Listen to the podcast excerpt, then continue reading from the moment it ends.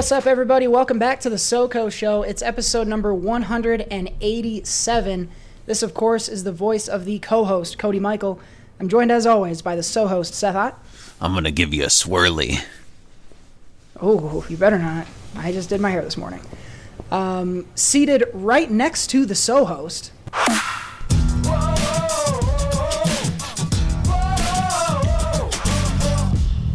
Jared Buckendahl. My hair's all wet. He gave me a swirly. you gotta give him some of these. That's the only way to stop him from giving you the swirly, or he'll do it. He'll do it. I don't want to get any further into the podcast before we give a very huge uh, three horn shout out. Jared, J Buck Studios on TikTok hits the 100,000 follower mark uh, last weekend. I, this was such an exciting. We happened to be kind of all together playing some video games when this happened. Uh, and huge monumental kind of uh, achievement, something you've been working for for a while. Congrats to you on 100K. How has this last few days been for you? And are you still glowing in that excitement, or what is that like for you? Thank you so much. Yeah, it's uh, it's pretty crazy that that happened. You guys were both, uh, or we were all, you know, chatting live, playing video games. Um, I'm taking my talents to South Beach, you know, going to Disney World, all of that stuff. Um, honestly, you know how I, w- I was saying to you guys off air that like I need to celebrate, do something maybe a little crazy, you know, like the sit in the milestone. Yeah, I haven't done any of that. so um, maybe, maybe after uh, this week of film festival and recording and videos and stuff, I'll actually do something. But it is. Uh, it is crazy that that number, you know, that when that number flips over and there's three digits instead of two, that's pretty crazy with the K afterwards. Um, but also another thing that's crazy this week alone is I was looking at the analytics. Guess how many views just this week have been on my TikTok? 1.5 million. 1.5. Cody, what about you? Three. 4.2. Jesus Christ. So um, we're not stopping anytime soon. We're going. We're go- we're taking it to the moon, to the moon. To the moon! you and GameStop on the Yeah. moon. Holy shit. Oh my god, this is awesome. We say it every time. Uh, it's well earned, well deserved. Uh, I don't know anybody that works harder at it than you. So you earn every one of those 100K. And uh, just the beginning. So for the folks of you who are at home and have not jumped on the JB bandwagon, uh, you missed your chance. Sorry. Uh, you can't follow them anymore. The shuttle No, has left the station. we're off the ground, but you can still. There are high buildings next to the shuttle, which is now lifted out, and so you can jump from those onto the shuttle. Um, but time run time is running out before it is actually on the moon, and you won't be able to get it there. So just like GameStop, it's important to get in now while the numbers are still as low as they are. So yep. they're only going up from here. Zero percent surprised that you have hit this ever since you you first started getting these big chunks uh, last fall. Um, it seemed like this was just a matter of time, and um, I would imagine this has happened quicker than you maybe were anticipating. Um, was there ever a point when you said, "Okay, 100,000 looks attainable. I want to hit it by this date"? And how did when it actually happened compare to that date, if you did? That's. Uh, I'm glad you brought that up because literally, yes, that exact same thing did happen. Where I think it was December, maybe the middle of December or something, and I was like, you know what? I know how this platform works. By March 1st, I'll have a hundred thousand. And I was hanging out with Jill and Nolan, uh, you know, friends of the show and whatnot, and they're like, "Okay," and I'm like, "Watch, it's gonna happen." And mind you, it wasn't March 1st; it was like March 10th or something, but still pretty damn close. Um, so people out there make goals, write things down. Um, you can achieve um, what you want on um, weird social media platforms. Yep. Man. Well, very, very well done. And that's a real thing. You put put what you want out into the world and then work harder than everybody else to get that thing and eventually it will come to you. So there's a there's a little bit of a life lesson from our um, uh, we might well life coach I guess is what we'll start calling you Jared um, since you got the insights. Um, we'll have to get a sounder for the JB life coaching uh, portion of the show. That sounds good to you, right? yep, that works. Put it on my resume. Perfect. there we go. Uh, so once again, guys, we're gonna link link in the uh, description box to Jared's TikTok. You're gonna want to jump over in there. It's great content every day. Um, don't miss out. Join the party. It's been a whole lot of fun to watch this rise, and we know uh, it's just going to the moon from here. Seth and I were some of the early followers, um, and so we will, when can we expect our checks? That's how this works, right? Yep, they are in the mail. Um, Okay, good. They Hey- are in the mail. That's why I'm here to pick it up. They are in the mail.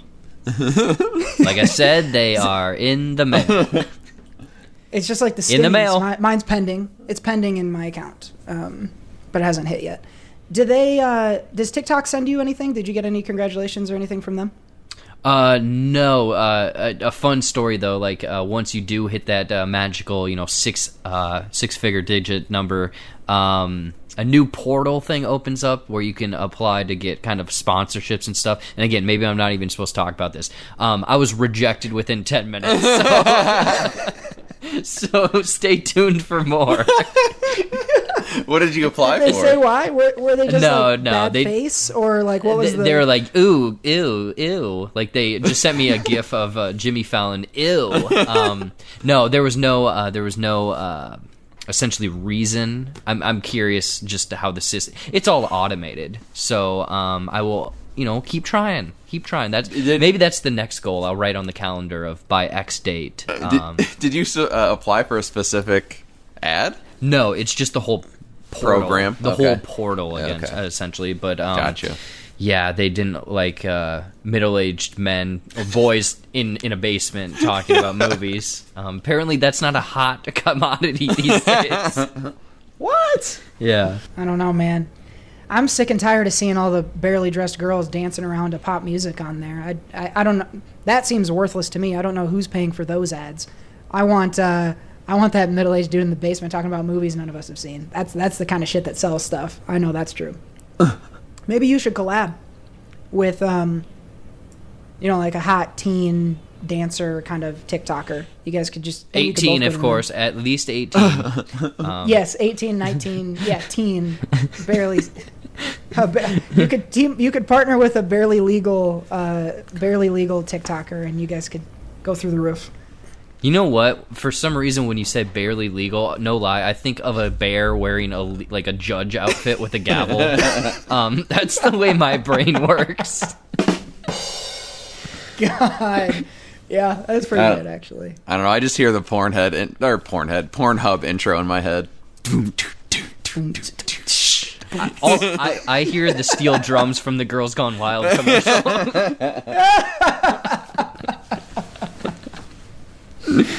Oh my God, holy shit. Um, I watched some videos, uh, not on Pornhub, not on Pornhub, um, but uh, on YouTube, um, that were kids at like talent shows and at like pep rallies and games. Guys on drums will play the Pornhub intro, and like the fucking schools will go nuts. The, the kids at school are like, yeah, Uh, what a time to be alive. it's fucking awesome. And like, pretty awesome. a few of them are like I think they're they had planned they were gonna do it and told their friends. So like he comes out there on the drum and and they're like, yeah, do it, yeah. and then he fucking starts to kind of like tease it, like do do.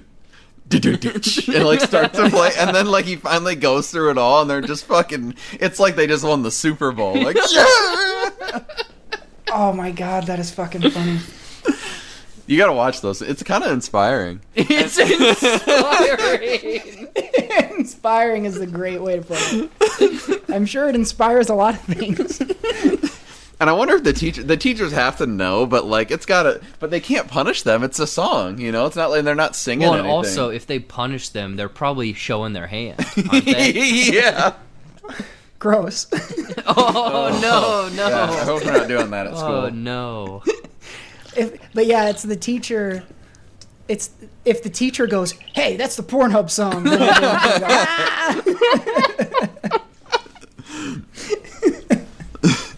How do you know, Mr. Oh my Jenkins? That's funny. That reminds me. I'm I'm working on a joke that actually you guys inspired when we were chatting, playing games recently. How About how us? it would be a weird type of fame to be a porn star, because you can walk out around in the world, and even people who recognize you probably aren't going to go, "Hey, I jerk off to you," and so it would be like a weirdly unique situation for that same exact reason. Like no one, you can point them out, but then you're just admitting what you're doing shortly before bedtime. So, I don't know. Or shortly But I gotta see before this Pornhub. lunch. I gotta see these videos of the theme because that's fucking good. Or in line at the DMV. God damn. Well, before we self-incriminate any further, um, we better get on to the to the. I mean, we're starting to get titillated anyway, but we better we better do it more officially. We're getting into a very special edition of titillating topics this week. Titillating topics. So, Seth, we got a, a festive game, uh, a little bit of a shake-up to the titillating topics this week. Why don't you take us through it? Yeah, uh, so I thought in in honor of um, March Madness in March, and we're in March, and it's mad. Um, uh, I I thought we would do a, a bracket of topics. Um, the topic here is naughty words, and uh, so it's gonna be a list. Uh, I couldn't do sixty four because you have to pay for it, so I did thirty two. so you did 69 instead. Uh, then you, have to pay, you have to pay double for sixty nine. 69. 69. So I did 32. It's uh, naughty words, and uh, we'll just go. uh, They're they're kind of randomized, so they're like there's not really a You didn't actually seed them correctly. yeah yeah yeah. Um, but we'll just go through and we'll we'll pick. Uh, we'll, we'll we'll since there's three of us, we'll have be able to split the tie here. So we'll go Wait, through and we'll on. see what. So, there are 32 cuss words. Yeah, cuss are like naughty or dirty words. Dirty words. okay, some of these I are have going my to be fucking I have my I have my Yeah. money on Patootie. That's not in there. Dang it. I was Um, gonna say I would bet the house on fuck to be the champion. Well, here. Uh, No. You say that, Yep. and we'll have since there's three of us, we'll be able to break the tie. So you mentioned fuck. That is the number one seed here. Ooh. It's, uh, course, should with a. PH. Uh, yeah. Ooh, I think it was Um, Vietnamese. um, but I, I actually I think this shouldn't be the 32 ranked one. I think it's one of my favorites. But fuck is against asshat. Oh shit! So, okay, criteria wise, are we Just complete- whatever your favorite. Okay, yeah, okay. just pick what, whatever you feel. Okay. I'm voting fuck. I, I'm I, I- I'm telling you now. I'm taking fuck to the moon. You guys are gonna have to kill fuck if you don't I- want it to win. I, I do want to go with ass hat, but I do use fuck more, so I'm gonna go Okay. with I like asshat, but we'll choose fuck. Okay. fuck all it right. is. All right, so fuck moves on to the next round. Uh, it will be going up against either motherfucker or balls. Is it a Z? oh, no, just an S. I pick balls. be a Z? Is balls with a Z also in the bracket? No, it's not. Ooh. Okay. Okay. I choose balls. I'm gonna say balls as well. I never use the full term. Uh, if anything, it's mother smucker or mother trucker. Yeah, Sam Jackson's gonna be pissed at me for this one. Me and old Sammy are friends, you know. Um, I'm gonna go with balls too. All right, balls it is. All right, so the next one, uh, dickhead versus douchebag. Oh, the old DB for myself. Douchebag. I'm going dickhead. Oh shit! I gotta break it. Gosh, this is hard. I feel like I can use douchebag more, but dickhead is more emphatic. It's a stronger. Dickhead. I'm going dickhead. Dickhead. Dickhead wins. Apparently, douchebag was too flaccid. This, so this, God. so this one is a real. This one's a this one's a battle, um, and it- it's really it's it's it's like two best friends going up against each other. oh no. Uh, but they're fierce rivals at the same time. It's shit and poop, and I'm going poop. I'm going shit. I I gotta give my money to the poopy doops. Yeah, poopy poop. doops. Poop is fun here. Goodness gracious! Yeah. All right, this one uh, This really. is quickly coming together. Like like we're. You you could put this podcast on and say, "Hey, listen to these 15 year olds rank cuss words," and so so far we're right on track. We're winning. All right. This next one is is a, a kind of an honor to Cody. Um, it's boner and dumbass are the two opponents. Ooh, I like dumbass, you dumbass, like Red Foreman. You boner. Boner donor. calling someone a boner is rare, but I think awesome. Dumbass is pretty boner. I say boner. I gotta go with my uh, my guy Red Foreman. Yeah. I'm dumbass. Dumbass. Shirt. I should have known. All right. Um, these are pretty related too. You don't want to do one while someone's doing this other one. It's uh, Ah. cocksucker and piss. Oh. I- now, I, I'm confused. What's the category again? It's just all the piss cuss words. Oh, I not, didn't know if these were acts that we were into. No, it's all. it's all. Oh, is that how we're voting? Ooh, that's that's harder. I'd rather just pick based on the words than the acts. Piss. I'm going with piss. Cocksuckers. I think cocksucker is changing. I think it's getting phased out. Um, actually, one uh, one of the comedians that I've worked with here in Bend has a really good joke about cocksucker and how we should stop considering it a derogative and start like lauding cocksuckers for the important work that they do. Oh God. I mean, it's long and hard work. oh my goodness gracious, JB's on a roll today. Um, I would go with it if it was cork soaker, but I'm gonna have to go with Alright. piss. All right, so that's two for piss. I'd probably go piss too. All right, we got a few. We got a lot more here, so we'll have to start. A lot more, We're still okay. have to go. We have to go. Start going through them a little quicker. We got uh, next one is ass face and taint. Oh, taint, I like Taint. taint. tainted Yeah. love. Taint. That's what that song's about. This one. This one's two opposites here. Uh, crap and jizz. I like crap. I like crap better than jizz. I, I, there are better words for That's a sound. That's a sound. That's bit. the title. shit. I didn't even mean to do that. Oh my god! Now I got hiccups because I laughed too much. I. Oh, this is gonna be a bad podcast.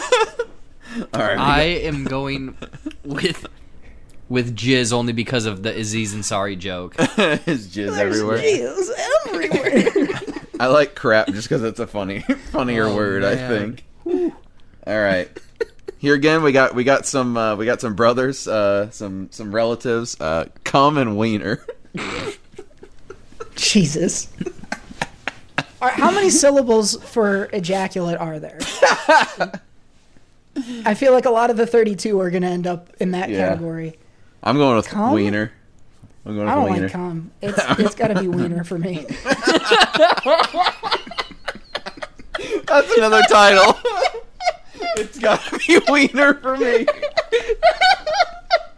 My eyeball's gonna pop out.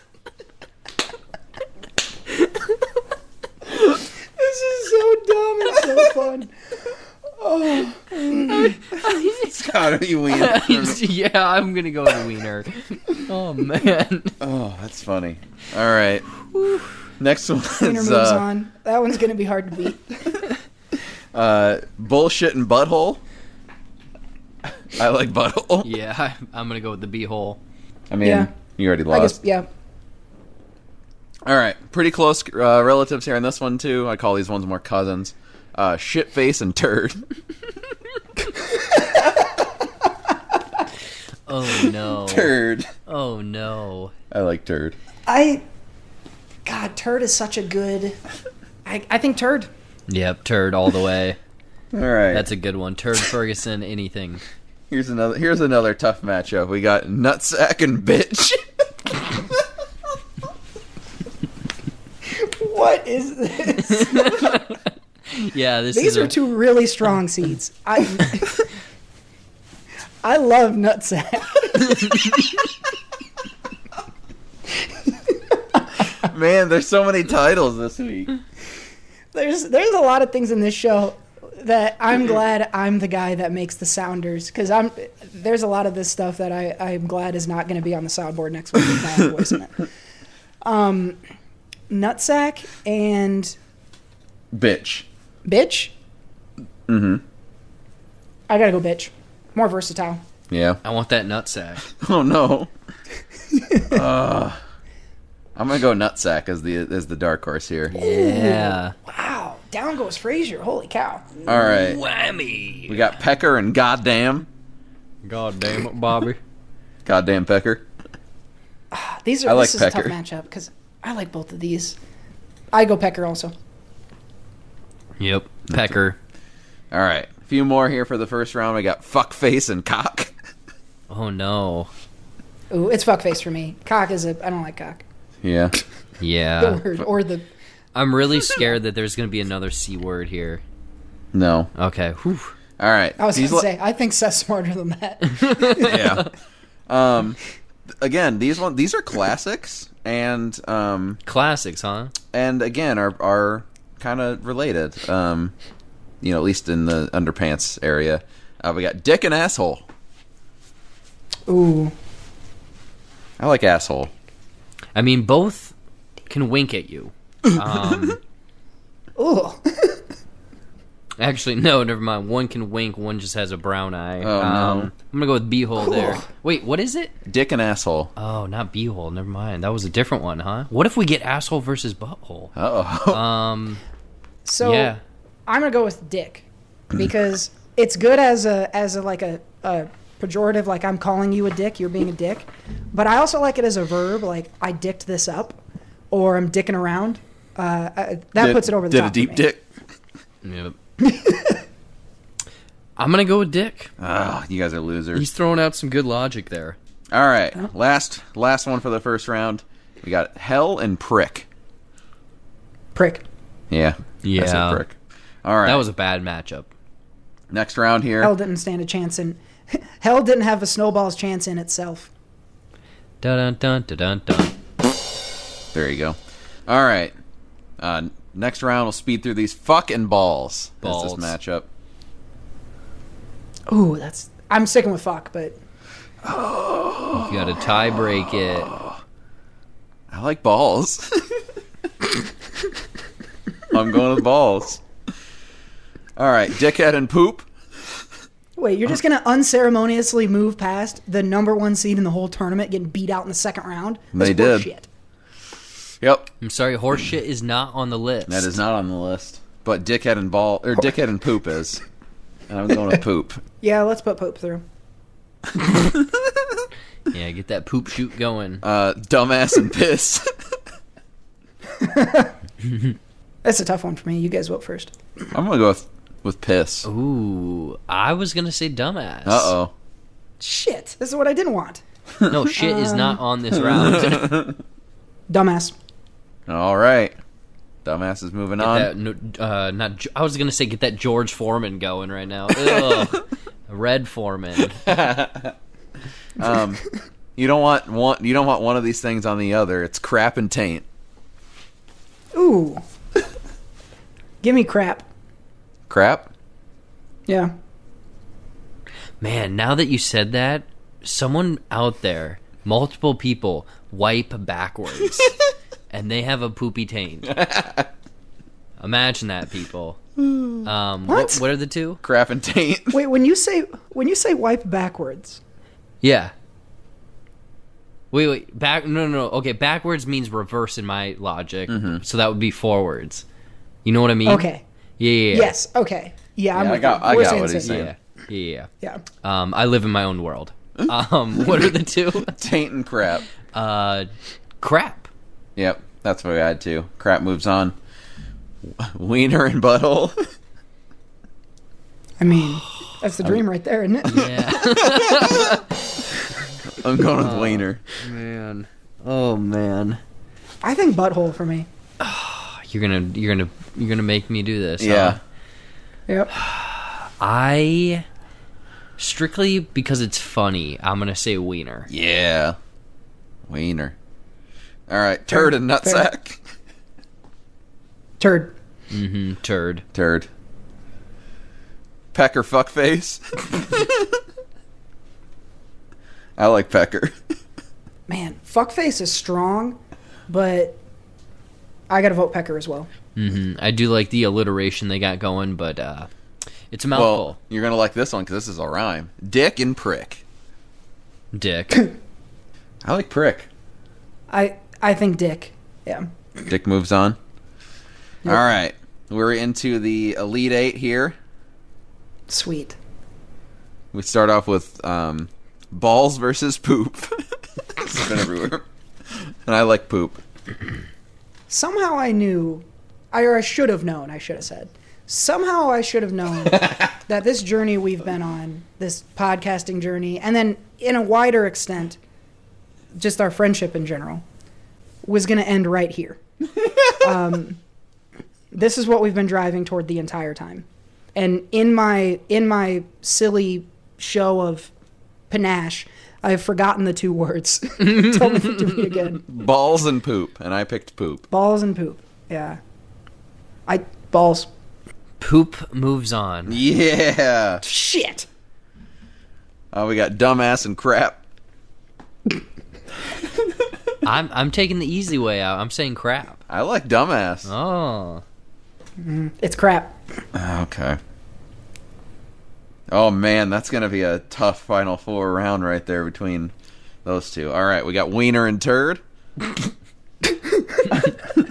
I'm going with wiener. I want turd. Yeah, turd. Oh no, he probably knows what's what's getting matched up here. Almost all of them are poop related. I wondered if there'd be a pattern. oh man, well we gotta we gotta do one more Oh, before we get to the final four. Um, we have Dick versus Pecker. I'm going Pecker. Yeah, yeah, I'm gonna go with Pecker. All right. Pecker, clean sweep. Pecker's the the lone non poop related item, although sometimes it might have poop on it. Um, Gosh, So- I hope not. this next one, this fi- first Final Four matchup is poop versus crap. I'm going poop, Yeah, poop, easy. Nah. and then we crap, have we have we have turd versus pecker. I like. I kind of want to go pecker. I kind of like pecker. I'll vote Pecker through. Wow. All right. You guys killed turd right there.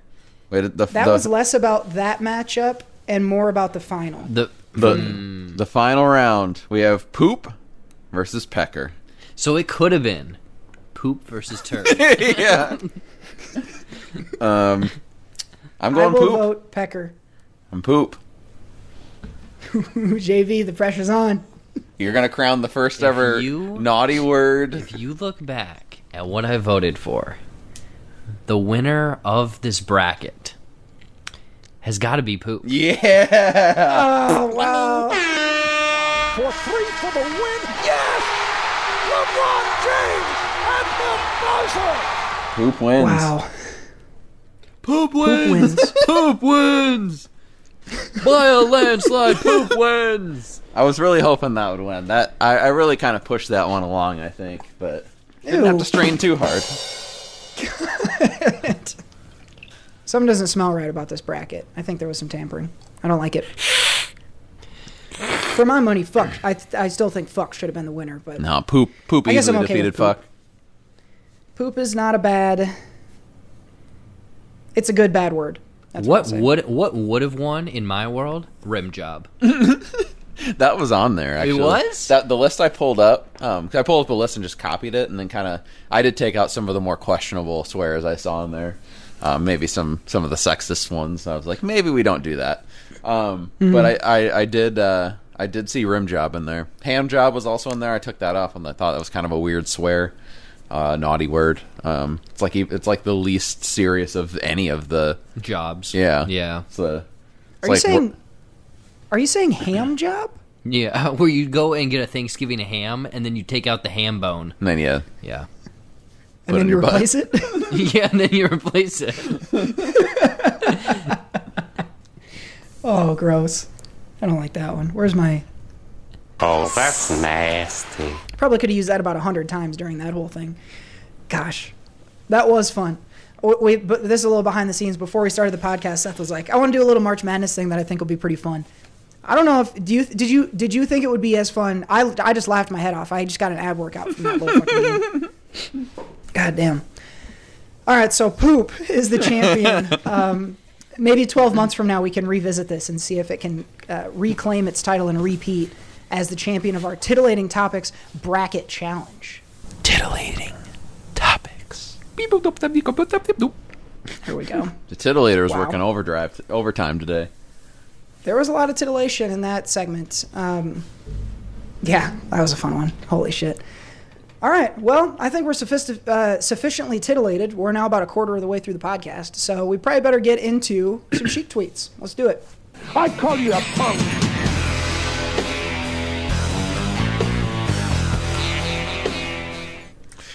Iron Sheik must have been booting up some 90s music this week. Um, the first time I've ever seen him do this, he tweeted in lowercase and then went into went into upper ca- all caps. So he in lowercase he he uh, tweets, "Clap your hands, everybody, if you got what it takes."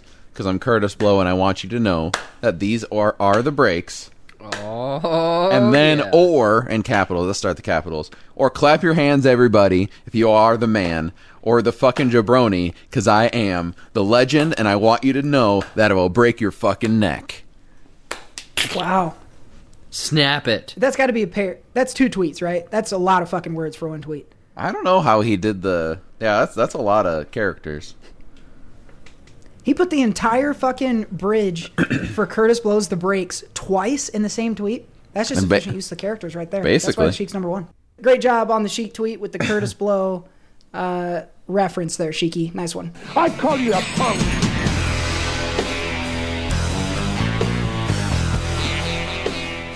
Alrighty, time to shout out our sponsors. First of all, audibletrial.com slash SOCO. Hit the link in the description box. You're going to get 30 days of Audible and your first book for free. Free.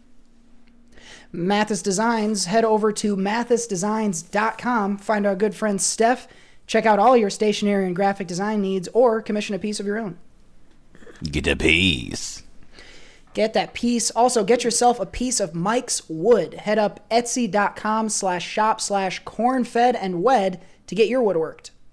oh mike Oh, Mike. Head over to Spotify if you want to catch a little little comedy, a little rap, a little hip hop. Check out the guys from Friday After Class. That's NPA and Jack on the weekends.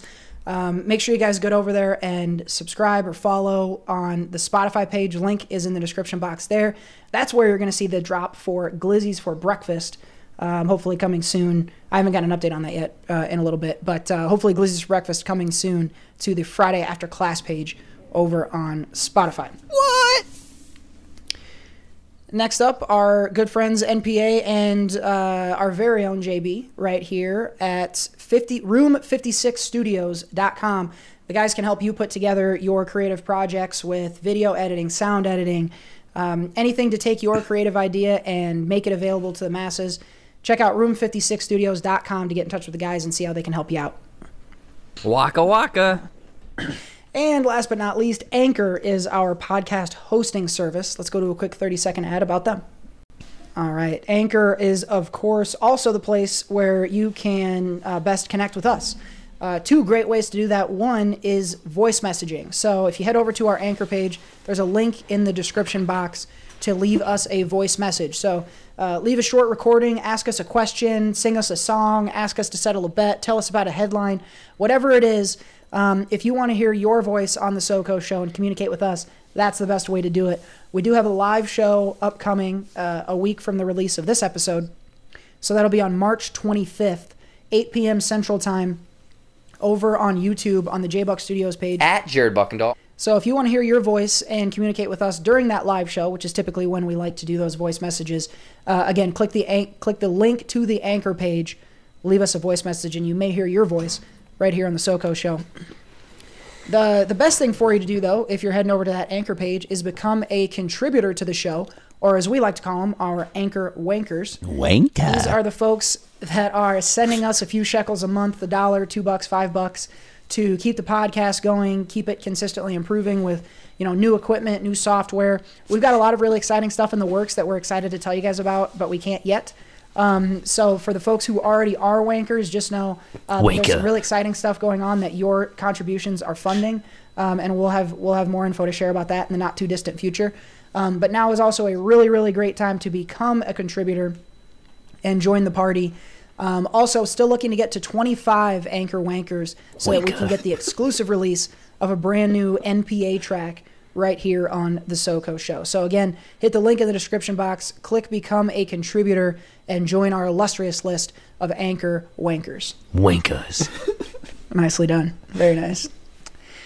Alrighty, well, let's turn to the week that was. We're going to start by checking out some of the headlines. Which are real, which are fake? I don't know yet. Let's find out. News or nonsense coming up. news or nonsense? News or nonsense?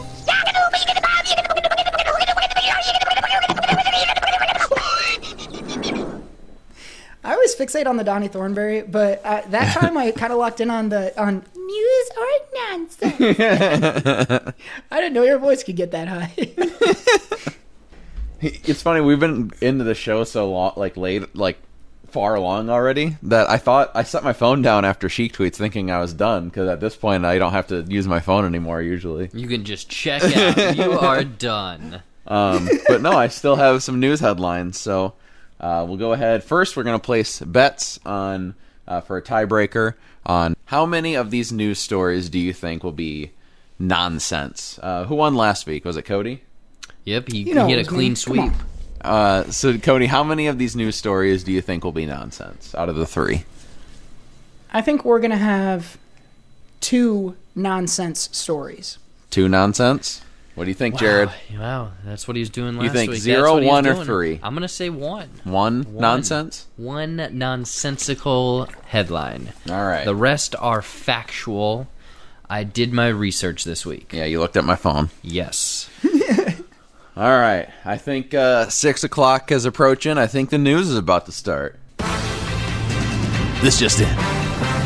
Florida man caught with his pecker in his hand and a pickle in his butt. Is this news or nonsense?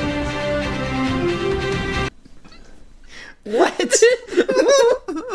this cannot be real. Florida man caught with his pecker in his hand and a pickle in his butt.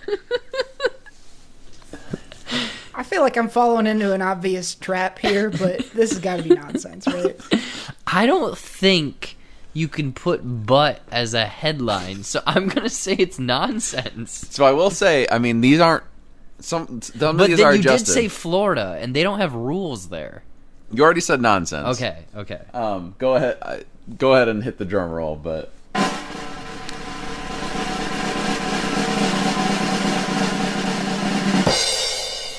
Yeah, this is a real story. what? Fuck you. I should have What? known. Oh my god. this has like made actually some news headlines over the last few days, but This is recent. yeah, like a day ago this story came out. What? Yeah. Uh, and the pickle, the, the pickle, the theme is pickles because of it. Oh my god. Why was his pecker in his like uh, like he was So just he was, he holding was it? jerking off and he had a pickle Oh. in his butt.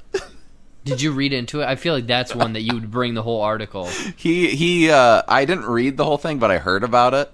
Um and yeah, he was just out there pleasuring himself, having a good old time with a pickle. Wow, that gives jerking the gherkin a whole different definition. Wow. That's the one Oh, right there. That is the one. Jerking the gherkin. Tampa Bay man. Tampa Bay man allegedly masturbating on private property with an uneaten pickle inserted into his rectum. Oh, uneaten. hey, this pickle fucker got us some free eats. Oh man, yikes! For all we know, it started as a cucumber. oh no. Good God, man. Oh, that's nasty. Tight grip on it. So this is uh, AR15.com. So don't uh, don't don't hold me to the truth of this. Um, but as a 47 year old man uh, was lying in the yard of a townhouse while pleasuring himself with one hand and a pickle in the other. Um, and then they make a point to say the criminal complaint notes that he was not armed with a firearm, and there's no mention of the pickle being taken as evidence. the first comment says, "We have all been there." I, I think we have. I think we have. I guess my question is so I, I'm I'm guessing that the cops reported that he was using a pickle on himself because I don't think someone's gonna stand by and go like, okay, he's clearly jerking off, but what's he got in his butt? then oh, Good God. It would need to be an uneaten pickle because pickles are pretty firm. So if you bit off an end of the pickle, it would have sharp edges, I think. So that's mm-hmm. just being safe, you know? and is it like one of those giant pickles that you can get like at a stand, or is it like a you know like a classic Vlasic pickle that's like bread and butter I, I'm definitely thinking like a ballpark one, like one, the one, yeah, comes on a stick? yeah. Oh no! That was gross. Yeah, so that's a real story. So yeah, that that's where I got the. I heard about that on a podcast, and I'm like, ooh, well, my theme is clearly pickles this week then, because I Were wasn't you gonna just be licking mass. your chops when you when you saw that one? Were you like, I know I'm Oh, gonna yeah. get these motherfuckers on this Oh, one? yeah. So you said it was news or nonsense too, right? Yeah, I did. Okay, Yep. so I did kind of question it, but uh, you you you, you got me. You got me. all right, next headline. Breaking news. Homeowner in New Hampshire fends off intruder with jar of Vlasic pickles. Is this news or nonsense? New Hampshire Yeah. news. Cody They says don't fuck news. around in New Hampshire. Can you read uh, reread it, please? Sure can. Homeowner in New Hampshire fends off intruder with jar of Vlasic pickles. Now you're being very specific with the brand of pickle. I feel like that has got to be nonsense mm, He's going. because people living in New Hampshire have a classy palate. A Vlasic pickle is the everyday man's pickle. you're getting real deep and I introspective. on am this getting deep on my pickle lore. Well, let's Is hit the drum true? roll. Is Vlasic a blue collar pickle? I feel like I don't know. I honestly don't. I'm not big in the pickle game, so I don't know what the tiers are. I like We'll see, the. I. I kind of like some of the store brought star store brand ones because they tend to have more salt in them. It seems like. Mm-hmm. Gotta have that salt. Gotta have it. Let's Drum figure roll, please.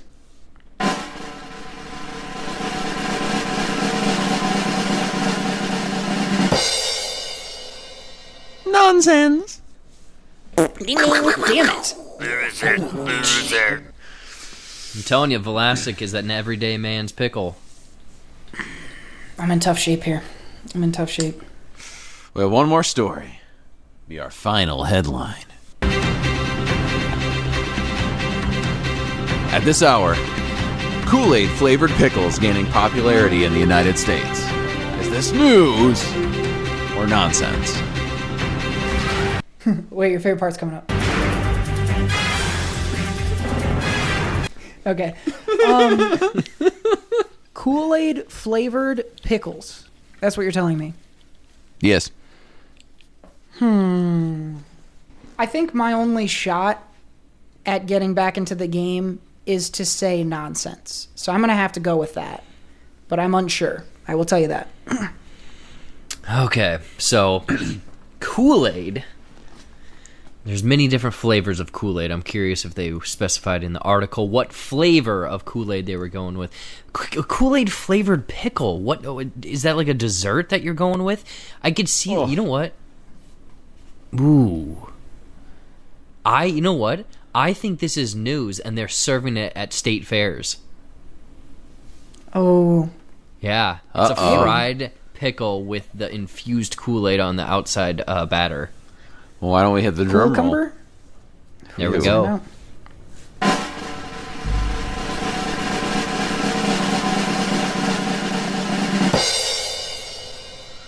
With a perfect game, Jared Fuck gets it. It's news. you even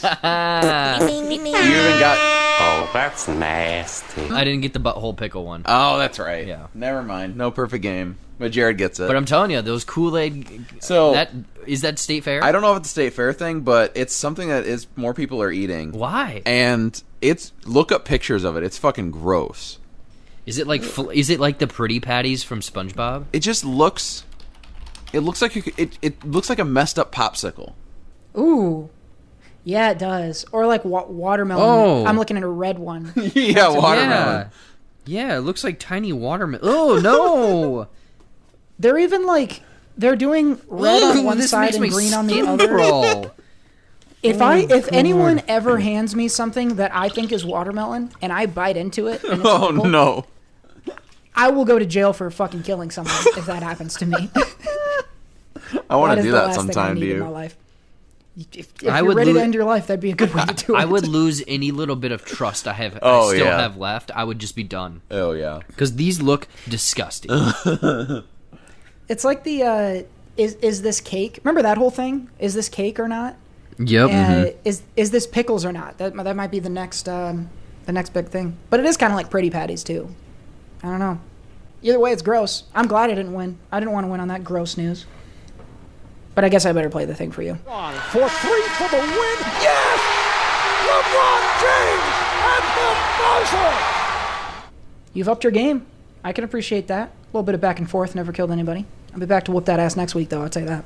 Well, that's the thing. You bring your A game on live shows, so I, I need to uh, study some headlines next See, week. see if Jared can string some games together here. Yeah. Get a streak going. Maybe. Maybe. I mean, aside from the ones in my shorts, I'm looking forward to it. Hello. wow. Jared's got streaks in his shorts. That's a real headline. That's been news or nonsense. News or nonsense? News or nonsense?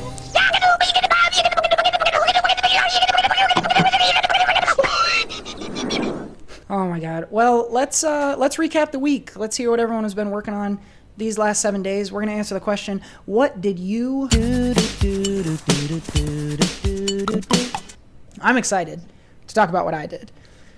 I have as of last night, as of Tuesday the 16th, I have beaten and 100%ed and platinum trophied Ghost of Tsushima on the PS4. Uh, now, for anyone who doesn't know what that is, um, you beat the game, you beat the story mode or whatever. You get 100% in the game, you get all the collectibles and shit.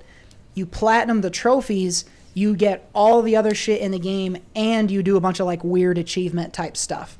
And I was able to pull that feat off in just over 90 hours of gameplay, which is probably double the most time I've ever spent on a game, which I think previously was Spider Man. Um, and I have to thank you guys for that. Specifically, you, Seth. You you gave Ghost a really big recommend a while back, a number of months ago, and encouraged me to get it, and I got it, and was I became obsessed. Like eh, there was a certain point, like 40 hours in, I was like, I'm getting everything this game has. Like I'll collect whatever the fuck, and I did it all, and it was it was interesting. I sent you guys a message. If if you get, uh, you don't have to do all that stuff to get to get this thing, but one of the things you get really late in the game when you've done most of everything, way more than the average person would do, is you get a costume that's just the guy in his underwear, which also happened in Spider Man. And I just want game developers out there to know we don't want that. Nobody fucking wants the underwear suit. If, if I'm going to spend 80 plus hours collecting a bunch of shit to get this costume, it better not just be fucking underwear. I, I don't know who's asking for that. I know you think it's cheeky, but really what it feels like is that I got ripped off. Cheeky's, yeah, I didn't even fucking want that. Yeah. That was an accidental pun. But quit fucking doing that. Make a dope ass costume, but the naked thing has got to be done. Uh, I'm, it just pisses me off when I spend that much time and it's just like, yeah, he took his shorts off. Isn't this cool? Look. Um, but what I will say is that it was a very satisfying conclusion to the game. Loved the way the story ended. Surprisingly emotional uh, for a video game, but for my money, Ghost of Tsushima top five game I've ever played in my life. I fucking loved it. It was Nice. so much fun. The way the mechanics of it, the way that it looked, the story mode, it just was so deep. And I'm not usually into this type of game, the free roam um, kind of objective based kind of stuff. But um, this made me a believer in that genre, and it's finally going to um, uh, inspire me to get Horizon Zero Dawn, which I had not played before. What- you guys yeah, have, buddy. Which you And don't need I've to heard get it's now. amazing. It's gonna be free uh, here soon. PlayStation's giving it away for free, so you don't need to buy Oh, it. shit, nice. Well, I will be What- getting that for free, and hopefully playing on a god playing it on a goddamn PS5 at some point in my life. But who knows? Yeah, you got to find one of but- those, man. Yeah, I, I'm told they're pretty cool, so I might try to get one. But Ghost of Tsushima, just tens across the board. Loved the game. I, it's, it, there's a void in my life now. I don't know what I'm gonna do other than just Horizon. play Ghost. I think. Um, well, I'll get Horizon, but I will say this: I think I'm going to cool it a second before I jump into another massive AAA title that I'm probably going to want to 100%. Um, so I think I'm going to fill the gap by playing Crash 4. It's about time, which I have, um, which I'm really excited to dive into, just because it's simpler and more brainless and less intense and huge. Um, but um, it was it, it's funny that I say that because Jared, I know you've recently been working on some of the other Crash games. Yeah, actually, literally what you just said is how I was feeling. Is like I I wanted to play some games, but kind of like a mindless game. Um, I mean, Crash Bandicoot's not entirely mindless because it's really it's surprisingly tough platforming. Um, and I didn't want to start with uh, because what I'm playing is the N. Sane trilogy, so it has one, two, and uh, the third one Warped. And I just jumped straight to Warped because we had that one growing up. Um, rest in peace to the disc because my mom stepped on it. Um, that was, a, I still remember that. That was just a sad, sad day. She was like cleaning the room. We heard a snap, and oh, I couldn't ride that little tiger on the Great Wall of China anymore. Um, yeah, yeah, sad, sad day. But no, I've been playing that and um, pretty tough. I mean, I, I- I've made it through all the way. I, I'm going through and collecting all the gems. I think the toughest part is going to be doing the time tri- trials. I don't know if you guys ever dove into that. No, I didn't. I wasn't as much of a Crash guy, um, but I you're so I bought Crash Four because it was a recent PS5 game, and I've been itching to buy just any PS5 game because there's not a whole lot out right now that I haven't beat. Um, so uh, I bought that, and then I was like, well, the N. Sane trilogy was free on uh, the PlayStation Plus collection you get when you have a PS5, and so uh, I, I, seeing Jared play that, I uh, that he was playing that the one night I was online, so I um, inspired me to play it. So I'm gonna play through all those quick. I'm not gonna like 100 percent them. I'm just gonna get through them, Good- Yeah, yeah. and then so I can get to Crash 4 because it has the updated graphics and controls and stuff. That'll be fun. Yeah, I can't wait to play Crash 4. I have gone through, so to your point, Jared, um, I went, I was doing a trophy chase um, sometime during the last year and went back and I've I've gotten all the gems, time trials, and relics. I've done everything in all three of the games in the N. Sane trilogy. Um, but Crash is like my thing when I was growing up as a kid. I, I've played each of those games probably four or five times all the way through. Um, the thing that's hard about the time trials is you can you can pass and get like a regular relic for that, or you can beat a harder time and get a gold one. And one of the achievements that I was trying to get, you needed to get all the gold ones, and that is a motherfucker. I would probably not even recommend it because it's so goddamn frustrating. Because you have to be like perfect to get the golds. But um, yeah, you'll have some fun running through the time trials. Those are those are a good time. I'm kind of curious because I mean I know that you guys you know you play games but you're not like a hardcore trophy hunter and stuff. There's certain games that I do that for. What's like the most insane thing in a game you've done just to get like a little tiny like your you know an outfit piece or you know a little check mark or something? Because for me, recently, and this wasn't even on my account, it was for T Buck, my brother. Um, we were playing the uh, the latest uh, update of uh, Tony Hawk Pro Skater One and Two, and there's certain gap challenges. I played one. Basically, I had to do one trick, and it took three hours. and and there was 24 of those. You had to do one on each level, and one of them, no lie, like we were looking online, convinced it was glitched. I did it, and I just like threw the controller down. I was like, I'm the greatest player. ever. I, I like like Cody. I think uh, you being Crash Bandicoot. I think Tony Hawk. That's probably the one of the games I'm the best at. Yeah. Tony Hawk had some pretty crazy achievements and stuff. I remember like using a cheat code one time to have it where you couldn't fall off of a grind and getting onto a circular pool and just letting the controller sit and the guy grind until he hit like a million point grind or something to get a to get an achievement. I remember doing that way back in the day. Um, but I think most recently, I mean, Ghost is pretty obvious to me. I've never spent that much time on five games, probably. Um, and at that point, if you're trying to find everything in Ghost, you're like, the the map shows you where you've been and where you haven't. So you're literally just walking around the parts of the map you haven't been to and just uncovering them. So like I literally walked every fucking portion of that map just to uncover it all to try to get the collectibles. And it's like it's a shitload of square miles, like two scale miles. Um, I think the the map is like 20 miles long or some shit. So it's a huge fucking area. And I walked well on a horse. Um, the entire thing, sometimes for like an hour at a time, just uncovering space and not doing anything. So that I would say is the deepest I've gotten into the trophy hunting. I don't think I've ever really done trophy hunting. I never had the urge to really 100% anything. I'll be very you- thorough when I play games. Like I'll I'll check That's what I was gonna every say. corner. Your thing, Yeah, your thing is finding in like uh, The Last of Us and God of War, you're just looking fucking everywhere for whatever's under Yeah. the piece of ammo or whatever is underneath your the Yeah. chairs or whatever. I do that, but I'm not like trying to go do like I don't try to do like extra things outside. I guess like yeah, like where where you're uncovering every piece of the map. If it's like if the game's over and I've done everything and it's just like to see something, then I don't really care. Like Spider Man, the only thing I didn't do was go take pictures of the secret locations because I didn't want to go look for them and all that shit.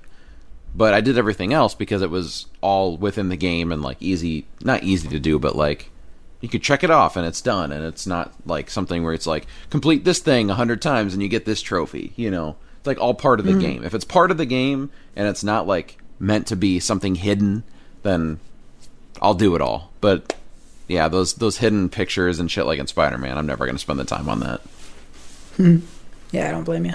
That's kind of now that stuff has become easier because you can just Google it and they'll fucking tell you exactly where to go and what to do. I do that for a couple things in Ghost. Um, but yeah, that stuff is you got to really want to do that stuff because some of it's really dumb and has nothing to do with the game. I am excited though. I'll tell you that. Uh, I am more motivated than ever to try to get a PS5. Now that I think one of the next big games is going to be Ratchet, uh, Ratchet and Clank, um, Rift Apart. Drift apart. um, but you still also need to play miles morales too which i honestly like better than the original game I do too. Ooh. Yeah, I can't wait to get Miles. It- the That's- story- I forget about it. I It's think been be- a while, but I am super cranked to play that one. I think because it's so it's shorter, but d- like there's a lot to do, and the story I thought was way better, like more personal. I really liked it a lot. Probably benefits from being shorter. They had to just do so much in Spider-Man; it couldn't all be personal. Mm-hmm. There's still a lot of extra But in stuff to do though, more accessible.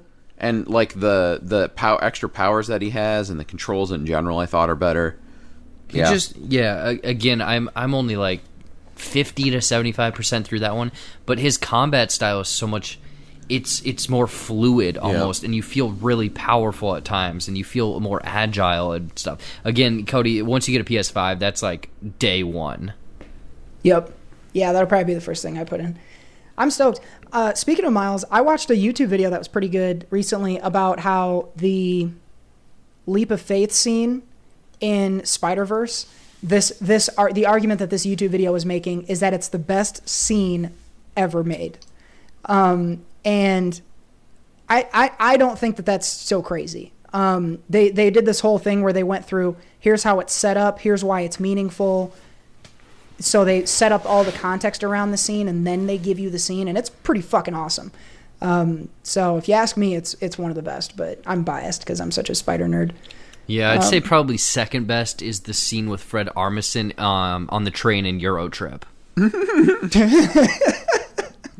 it's pretty good. That's, a that's probably the best scoozy. scene of all time. Scoozy. god. What the f- is that does that just does that clip just live in your head rent free jared or where the Oh, fuck did you pull that from? For some reason i uh we, we went on like a god this was this week too was um we did a weird kind of hey let's watch movies from like the early 2000s so i watched the village and then euro trip in a night a weird double feature. Um never watched the village. That was the first time so that was interesting. But then euro trip was just i mean that was a comedy growing up that we watched weekly in high school. Yeah. Because it had boobies in it. That it did. Uh, it also had old man peckers though when they get to the nude beach. So, yeah. a little bit of a trade off. old man Peckers. old man, old man Peckers sounds like a guy who lives down the street and like sits on his porch all day, doesn't talk to anyone. hey it's old man peckers Get off my lawn. Leave me and my birds alone. Uh, I'm with you. I'm with you. That's fucking funny. you smelling what I'm stepping in? I'm smelling it, man. Oh wow. All right. Well, anyway, we played a lot of video games this last week, and uh, that's what we did. So we're gonna wrap that segment up right there.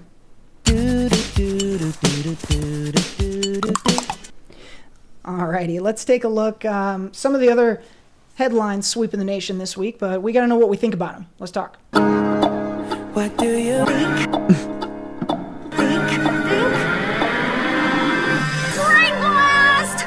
So, Chef, you brought us a couple of things here for what'd you think. Um, let's start with some potentially earth-shattering Netflix news.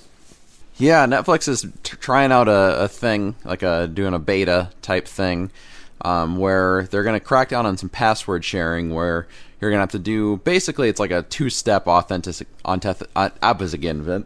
Yep, that's it. That's the word. Word of the day. The uh, authenticate on authentic you Don't- fucking do it. Don't don't move on. Let him do it. I want to do it. Authentic the Goombada. Authenticator. You're putting an extra thing. You're putting an extra syllable in there. Authentic Cation. Asian. Authentication. There you go, buddy. Woo! Two, three for the win. Yes! LeBron James at the buzzer. Bada boom. All right. Um, but basically, when you know, they'll do a two-step type thing where you have to verify. So it's, I mean, it's not that different, but it'd be like if Cody has my Netflix. Um, he ne- he when he goes to log in, he has to then type in a code. He gets through e- the through email or text. He could just text me and be like, "Hey, do you get a code? What is it?" Might be super annoying to watch Netflix, but if if it comes to the point where it does get super annoying or um, they like find a way to to get rid of password like to sharing passwords for me i'm like your netflix is the one of the few that i pay for every single month it's just something i have and it's going to go to the way of the other ones that i have where it's i'm only going to buy you when you're have something I want, which with Netflix, super hit or miss. It, I can go months sometimes without like really wanting to watch something on there. Mm-hmm. Honestly, I don't remember the last thing I watched on there recently. I've been watching HBO way more. So, Yeah. like Netflix, and the only reason I keep it right now is because my dad also watches it. And I think he watches it more than I do. And if it gets to the point where you can't password share, sorry, Dad, you got to get your own then. And Netflix, I'm not going to pay for you for months on end. And I bet that would hurt them in the long run. I'm curious though because again, if you buy like uh, a family plan or whatever, you know, you can have four profiles. So that would mean four different people. Like so for your example or, you know, uh, thank you Cody for literally sharing everything that you have. Um it's like, well, how do you how do you I'm I'm very curious about the logistics of that because if you have to use and and you know when I get screeners, that's what I have to do is they send me text or emails, and there's kind of a process with that. If you have to do that every single time you log in, turn it on, or watch something, I'm instantly turned off mm-hmm. because you are making a step that is just causing me to just click and go. Yeah. Because honestly, a lot of the times. I'm sure people out there they're like, "Oh, I'm I'm cooking or I'm trying to clean, just throw something on Netflix." Um that's going to stop if you have to go and check your email quick to get a Yep. code. Type it in and all that shit. Yeah. Yeah, it, I it'll, imagine they would only do that every now and then. I can't imagine them doing that every time you open the app. But Maybe I, want- w- I think there's a better way to do this. Like, why not? So if you have individual profiles, other than the kids' profiles, if you have individual profiles, why not just allow them each to have their own email address? And you and I can say Seth's email, and I can on my profile I can allow Seth to log in with his email on my plan, and I don't understand why that's not already a thing. And then it's not. Then it's a truly a family plan that you've shared. We have that with um, uh, YouTube. I think we don't we share that, and the way that that works is I allowed your Gmail to log into my YouTube, so that exists. I don't understand why they're not doing Well, it that way. Because then you could still do those double authenticators, and it would just go to the individual people. Well, they don't want- because that- they're stupid if they think that all four of those family profiles are in the same house. That's what they and want, Even if they do think that, but why? I don't. Th- that's what I don't understand is why is that because they want they people who don't live together to because you can't th- their i think their logic is you you know you can't stop people from in the same household watch something but you can stop people who live in different states you know they, they want the person in the different state to get their own thing Yeah. I, I think I think that that I, I see where they're coming from and whatnot, but I also think that that's a little ridiculous because I Mm-hmm. look at it as a family plan, like a phone plan, where I share phones with all of my family. We each Yeah. pay a bill. I share Netflix with my family. Each of them has their own different profile. Mm-hmm. Um, interesting. because I pay for like the top top plan because it has it's the only one that has 4K, which I think is stupid. But that also comes with four devices at once. Um, that I think should be it. Like you should be able to do, like you said, like four profiles, like four logins, and maybe you can like switch them out if you you know if people want to be kicked off. But it, that that that seems like an okay, especially if I'm paying what's almost twenty bucks a month for that. So you know I should be able to get more logins for that shit because they can you know Yeah. I I understand that they're trying to get people to to get their own outside of the household, but at the same time, th- how many of those other people are going to go sign up? You're probably you're you're at that, and they're probably going to sign up for th- that person will probably go from four to logins to one to save money. Two of those people are probably not going to get their own. They'll probably just say screw Netflix, and that other person's going to buy that nine ninety nine a month. So right there, then you're losing money. At, so Yeah. like, what what what the fuck do you guys want? I, I think this is a terrible idea if they're going to really start doing this. I don't think if I'm Netflix, and I, I, I would imagine this because they could have done, they could have made this a hard, no way in hell you're sharing passwords thing a long time ago. Mm-hmm.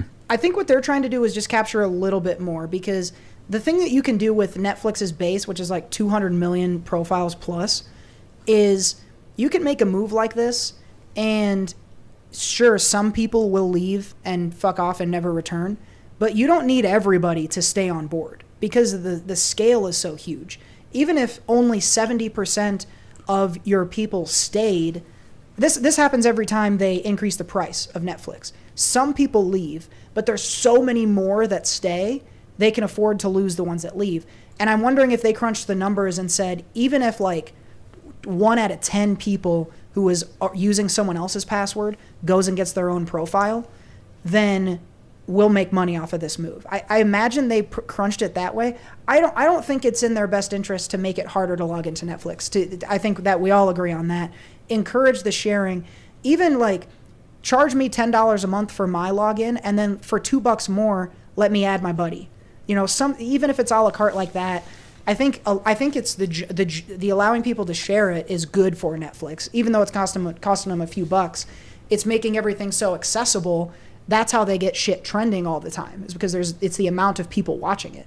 I don't think the value of Netflix is so much in the in what the subscribers are paying, which is what this move is about. And and and so uh, I think it's I think the better thing for them is keep it more accessible so that when 13 Reasons Why drops, 80 million people watch it in the first weekend. Like that's what you need. You don't need more paid paid subscribers. You need more people talking about your shit on Twitter. Mhm. No, you're right. I'm curious then because when we were talking about this, just this idea popped in my mind was, you know, people always talk about using a VPN to get different Netflix from a different country. How the hell does that work now if it's going off your IP address? Mm-hmm. Yeah, that'd be tough. That'd be tough. I don't know. It'd be interesting with Netflix. They've got some things, and the way Disney Plus is screaming up behind them, they hit 100 million in their first 15 months for subscribers, which took Netflix like seven years. Um, obviously, they built the whole platform and had to go through all the trials and tribulations of making it something that made sense. But Disney is screaming up behind Netflix, and so whether it's for the money or or if they need to make some adjustments to content and things like that, I think in a world where we thought Netflix is boss forever, no one's ever going to touch it. We've said that on this show. I think Disney's starting to look like a real threat with some of the shit that they're coming out with and how fast they're growing. So maybe Netflix is feeling the pressure and they're thinking, yeah, we got to get some more money out of this thing before Disney starts getting really up on our shit here. Well, and also I think this could be a conversation for another time. But with the you know uh, Disney just kicking ass right now, they own the headlines because they went back to the weekly releases. And again, this isn't for every single show that they're releasing or every movie or whatever. Um, but with these big ones, they know. And think about it: WandaVision for ten, you know, pretty much ten weeks straight it owned Thursday, Friday, Saturday, Sunday, Monday. And then Tuesday, Wednesday, and day Thursday is ramping up the next Thursday, Friday. So, like, I'm wondering if Netflix might go back to that because did they do that for a handful of shows? There's a few that they did on, on a weekly basis, Yeah. but nothing, nothing. It was mostly like reality TV and stuff like that that needs to be Mm-hmm. current on news. A lot of their, I don't think any of their series, have, or no, you know what? They did do. Was it like House of Cards back in the day? No, it was uh, Bloodline. Was it that Kyle Chandler show? Oh, I remember the show. I don't remember if it was weekly. I think that was weekly. Do you think that's a differentiator though? If you're Netflix, do you jump on board with that, or do you say we're the one you can binge and that's our thing? And so they put out maybe they keep being different from Disney because that's a differentiator. I like weekly releasing. I think we've weirdly gone full circle around where we're like, we don't want to wait a week, let's binge it. Now we're like, ah, we don't want to binge it, let's wait a week. Um, and I'm fully on board with that. I like, you know, we're gonna have Falcon and Winter Soldier episode one this Friday, and for seven days I'm gonna be just fucking so stoked for episode two. And like Jared said, we'll be talking about it all week. I love that kind of stuff. Um, so I like that model better. But maybe Netflix is gonna look and say we're the ones you can binge, and that's gonna be our thing now. I don't know. Definitely wouldn't hurt for them to try it though, just to see, like, Mm-hmm. take one of their most pop- more popular, do like Stranger Things. Stranger Things, Umbrella Academy, those yeah. two. Yeah. Yeah, those would be really good ones actually, because those those have enough momentum and enough excitement around them that people would be talking about them throughout the week. God, imagine a world where we're getting that, we're getting like Stranger Things season four released alongside the Hawkeye show. You know what I mean? That would be nuts. Just the conversations and everything, and those two things going head to head and seeing the numbers and everything. I think we're we're headed towards something like that. It's going to be exciting to see kind of what wins out. Hmm. Yeah, it's all about owning the headlines. Speaking of actually owning the headlines, um, Chef NFTs, non fungible tokens, have, have really come into vogue these last couple weeks. You wanted to talk about them a little bit. Yeah, non-fuckable titties. Which is most of them. Yep. I found more of those than actual ones. God, Bada boom. Can we use that sounder more? you got it. Um, no, it, it, so for I mean, you guys probably do a better job of explaining what they are. Um, why don't, why don't you guys give a, a, a rundown? Yeah, I can take a crack at it. Um, so the non-fungible token is a it's a digital piece, it's a digital item that you can own that is not replicable. Um, or if it is replicable, the NFT represents like the original copy of that thing. Um, best way I've heard this described is if you've ever bought like a skin on a game, you know, I want my character to wear red, so I'm going to pay two bucks for that red skin. You have purchased that skin in that game. It's a digital only object that doesn't physically exist, but you own it. And that's essentially what NFTs are. And a lot of the value from NFTs is one, they're constantly accessible. You can buy things like art, um, you can buy things like, um, well, skins, digital clothing and stuff, digital um, avatars and stuff like that. And you can know that the one you have is the truly unique one that has value. Another way I've heard this described is imagine if you could have the original recording, like on the original tape deck that they recorded We Are the Champions on, right? You know that there are a million billion copies of that song out there, but this this one is the original one, and this is the one that has real value. That's also a way of looking at NFTs. So um, there's a lot of digital artwork being sold where it's like I'm the only person who really owns this digital art. Sure, other people have copies, fine. You can have a print of the Mona Lisa at your house, but I got the fucking Mona Lisa. And so it's kind of that exclusivity of it that I think is driving a lot of the value. But we've seen some huge sales of some stuff, and it's confusing a lot of people, and it's surprising a lot of others because this is immediately, it seems like, has generated a huge market.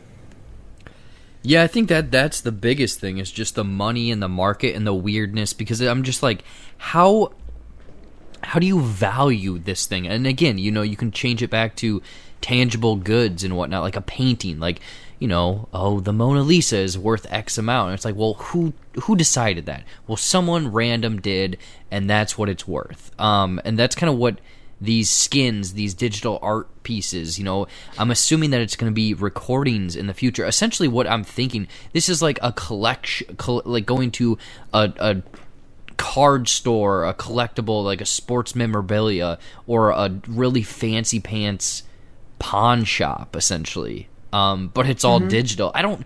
Again, I just am confused on the money aspect to it, but I understand what they're doing.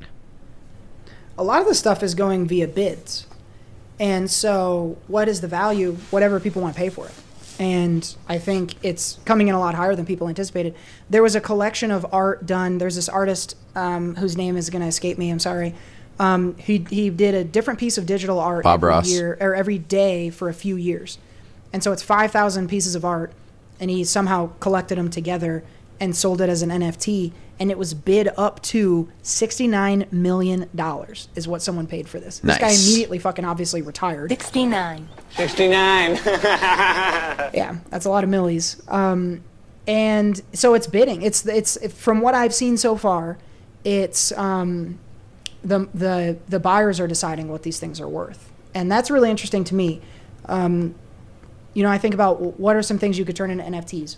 Original recording of a podcast. Um, some some really long time YouTubers are making NFTs out of the first videos they ever created. Maybe they're not publicly available anymore, but you can go buy the first ever episode of the slow mo guys or Dude Perfect and um, have it for your own. Artwork for me is the easiest one to understand, but then there's also another one where it's like for function. Like you could have a digital key, and that key gets you into a concert or a live stream Sex dungeon. or a sex dungeon online, but it's not a replicable key. So you know, honestly, Netflix could do this. They could say you got to have this fucking NFT to get into your own profile, and it's not something that's really as easily shareable. So the the utility portion is something that I'm also really interested in. and I've heard some folks talking about, but I think the thing that's been really exciting in the news lately is is the artwork stuff and some of the like one-off recordings and videos and things that people are getting that are paying a lot of money for because it is a collector's item. And it, to me it feels weird to collect something not in not physical. Like i can't put it on my shelf. Um, but i guess people get the same amount of value out of having an exclusive thing that nobody else has. It, it seems like that is really the driver of the value is the exclusivity. Nobody else can get that shit. Um, but so that that this the idea of that and uh, you know the the exclusive recordings, the you know one of a kind recordings, got me thinking about like what would the SoCo show do for our exclusive podcast topic. And I'm I'm pretty sure it's this one actually. I don't think we can release this one because we've talked about so many poops and peas and all kinds of different stuff. And that would be that would be a huge seller on the NFT market. Yeah. They were like they talk about poop and peas for two whole hours. I think I don't know. I think honestly, yeah, I think this this episode would be a good example. Maybe we'll sell it for big money and become millionaires. I think I, I honestly I would love someday, maybe this is a goal of ours as a show. I would love for the show to get big enough someday where we could get episode 1 as an NFT and have someone see some value in owning that. Well, you better Um, you take know, it down think- after this. Yeah, yeah. um, and I, I think that's that's what I've seen that I think is really compelling to me is like let get the exclusive, whether it's something that was specifically created to be an NFT or like an old school thing or a rare thing, and make that into into something. Um, that that fascinates me.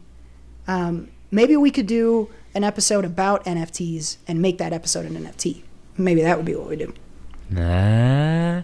So okay, I'm curious too, and I think I'm probably gonna answer my own question. But like, say you go online, you buy this NFT, you own the rights to it, you're the only one that has it. You can then go and sell that too, right? Or could you even go to the the ex, not the extremes, but be like, oh, I got this piece of artwork, I'm gonna it, it- pe- people all over the world want it.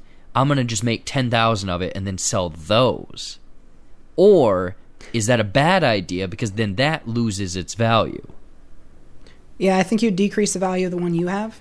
But I also don't know if hmm. there might, I don't know, but there might be, when you buy something like that, there might be an agreement you enter into that says you won't copy it or sell the copies.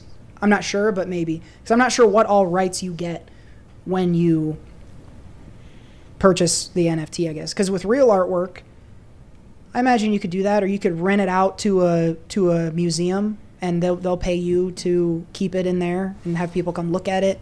Um, I don't know. I don't know about that, but that would be interesting. You know, if you could buy a piece of art and then replicate it and make even more money, that wouldn't be too bad. Shit. I don't know, man.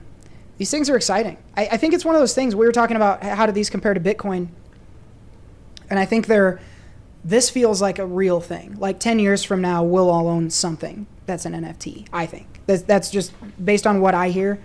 Um, and I'm not even that smart about this kind of stuff because NFTs also they use blockchain and a whole bunch of this other high tech shit that I can't even begin to understand. But this has this to me feels like something that's going to be an important thing uh, three five years down the road, and so we're gonna have to start getting familiar. I don't think it's going to be one of those things you can just not understand for very long because we've seen that there's the market out there for it, and I think they're just going to continue to find new ways to use this tech. Um, and like the security key thing, I think is a really good example of that. I think we're going to see a lot more of that shit coming down the road. But we'll see. Maybe uh, maybe the listeners at home can let us know uh, at SoCo Show Pod on Facebook and on Twitter. Um, do you have any NFTs yet? What would you like to see as an NFT? And if we did a podcast episode and sold it as an NFT, uh, what would you pay and what would you want to hear on that? Maybe we can get a little side hustle going here. Um, I don't know. But uh, Netflix making it harder, NFTs making folks rich.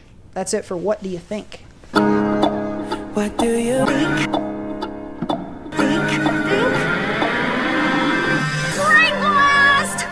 Alrighty, we are getting down to the wire here, but we got some movies and shows to review here for you. Let's take a look at what we watched. What? What? What? Alrighty, a couple of shows right off the bat here. Uh, Seth, we're going to start with you a, a little documentary series. Um, was this HBO? This was HBO Max. Um, Al- Allen V. Farrow on HBO Max, four episode miniseries, about an hour piece.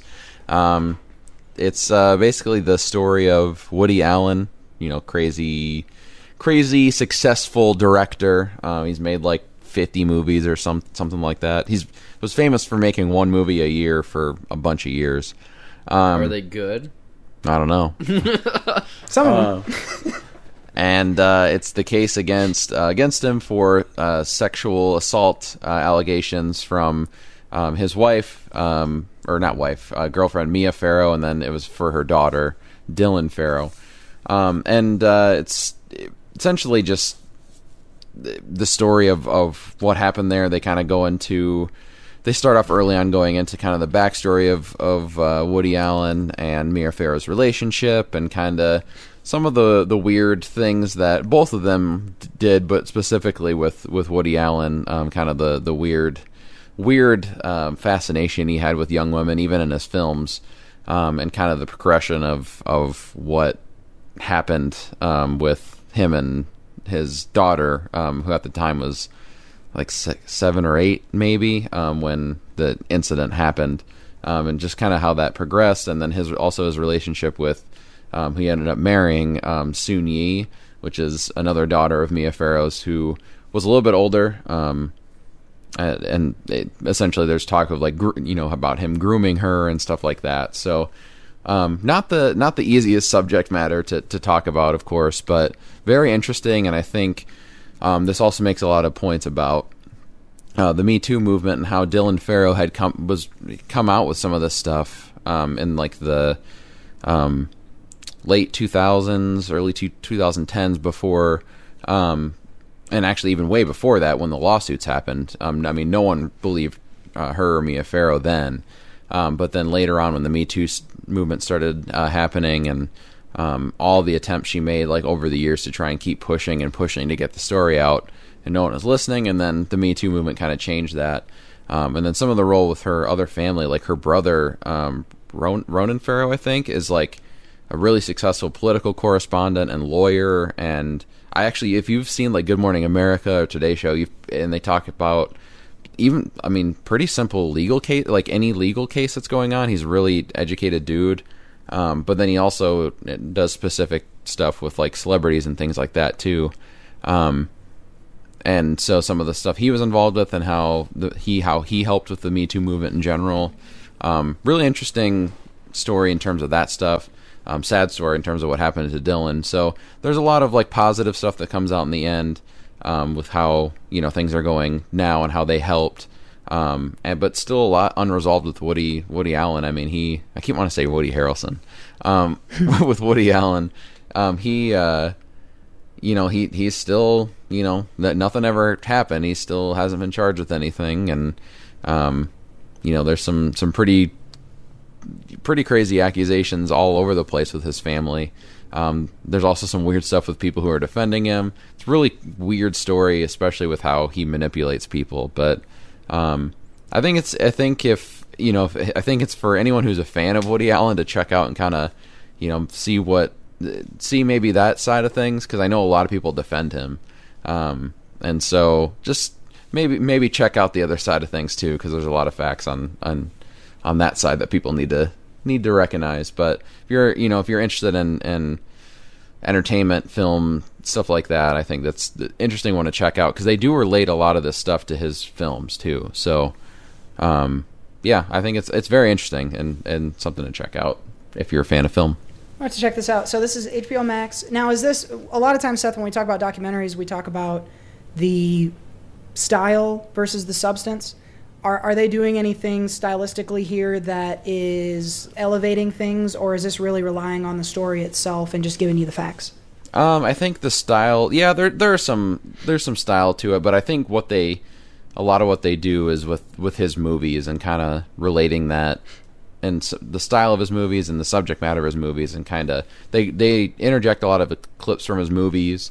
They use uh, he came up with an audio book last year actually, um, kind of where he talked about his career, but specifically there was big chunks of this too. So they kind of in, intertwine that stuff. Um, so they do a, a, good job of making it kind of like entertaining, but at the same time, and it, it is very heavily lean, len, it leans itself towards the the Farrow family, which I think the evidence in general just leans towards them. But, um, you know, I think I think they still do a good job of keeping it entertaining too. Allen V. Farrow. This is on HBO Max right now. You can check it out. Four episode docu series uh, available now. Go check that out. Getting the thumbs up from Seth. I am also going to give the thumbs up to High Fidelity. This is on Hulu. Um, so this is kind of the um, the mini series. Uh, it's a ten episode, thirty minute or so um, series, which is sort of an elongation and update to um, High Fidelity, the film, which starred John Cusack um, in the late 90s, early 2000s, right around that time. And um, in the update, the main lead is Zoe Kravitz. And she is an owner of a record store. Um, she's, I think, 29 when the show starts. And she's living in New York and just has a shitload of like dating foibles. Um, the first episode is about her five heartbreaks and so it goes back and she counts down the worst heartbreaks. So you get to hear kind of these love stories to set up what's going on currently in her life. Pretty fun uh, supporting cast here. Her friends are kind of quirky and cool. Um, one of her friends is um, one of her friends is gay and dated her before. He was actually one of the heartbreaks, and so they've got an interesting relationship.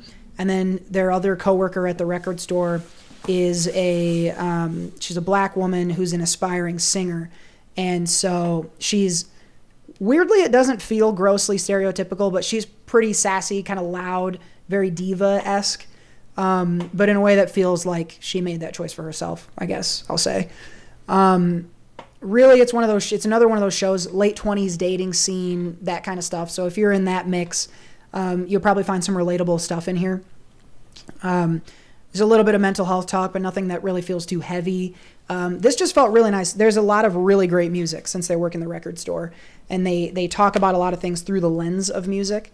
They also, I will say, they have this fun gag where at any point they'll just go top five and name a topic, top five movies about sports, and they'll just name off five as a group, and it reminds me of the Mambo Number Five that we do. So in a mm-hmm. lot of ways, this was relatable. Airbud. I've had a lot of dating foibles in my past, so I could I could relate to that stuff quite a bit. Um, and so I really liked this. Again, it's it's a short watch, five hours or so in total. Um, uh, the, the, other thing I'll say is Ben um, Kingsley Adir, I think is the last name, who plays Malcolm X in One Night in Miami uh, from this past year. He's in it as one of the main uh, kind of interests in the show, and it's really fun to see him. If you've already seen him as Malcolm, um, it's fun to see the difference in him because it's a lot different character here. So I would give a big recommend to High Fidelity. Uh, Lindsay Monday, friend of the show, recommended it to me, and uh, Lindsay, it was a great recommend. Two thumbs up.